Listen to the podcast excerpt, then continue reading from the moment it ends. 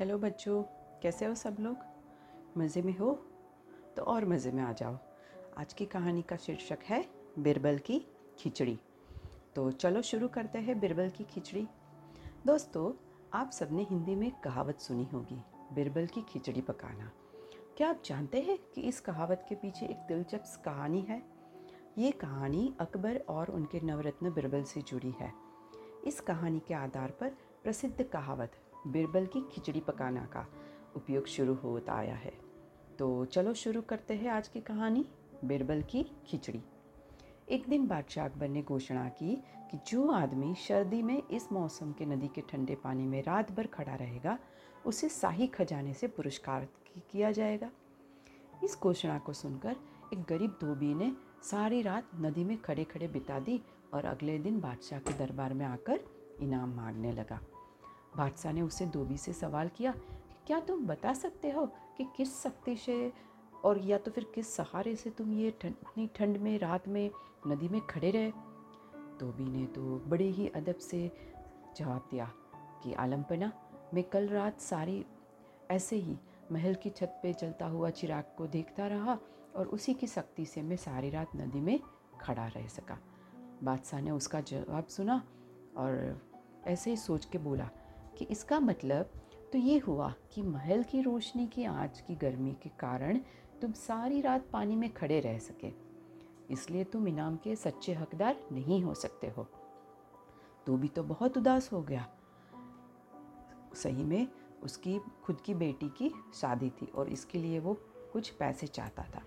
अभी अकबर ने तो ऐसे मना कर दिया तो वो उदास हो गया और गया बिरबल के पास और बड़े ही निराशा भरे स्वर में बोला कि दरबार में बादशाह ने इनाम देने से इनकार कर दिया है। तो अब मैं क्या करूँ? धोबी ने इसका कारण भी बिरबल को बता दिया।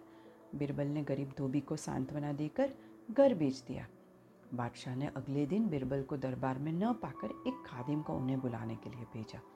खादिम ने उन्हें आकर सूचना दी कि बिरबल ने कहा है कि जब उनकी खिचड़ी पक जाएँगी, तभी वह दरबार में आ सकेंगे। बादशाह को ये सुनकर बड़ा ही अचरज हुआ। वह थोड़ी देर राह देखने लगे।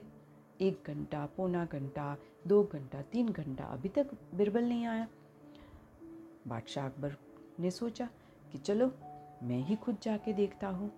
तो वहाँ उन्होंने देखा कि दो लंबे बांसों के ऊपर एक हंडिया में चावल रखकर उसे लटकाया गया था और नीचे ज़मीन पर आग जल रही थी।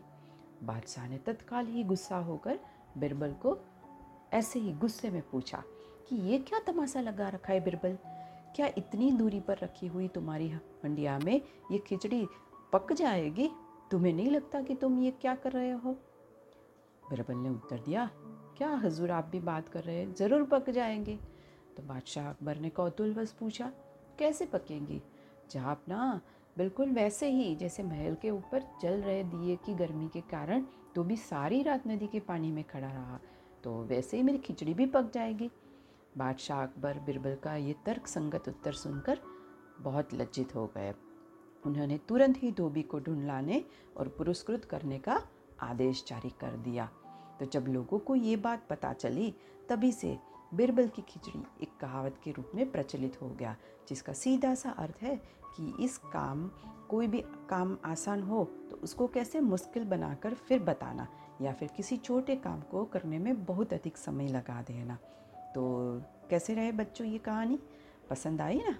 तो चलो, कल फिर मिलते हैं एक नई कहानी के साथ। तब तक के लिए सब सो जाएँगे आराम से और goodbye, good night, do take care of your self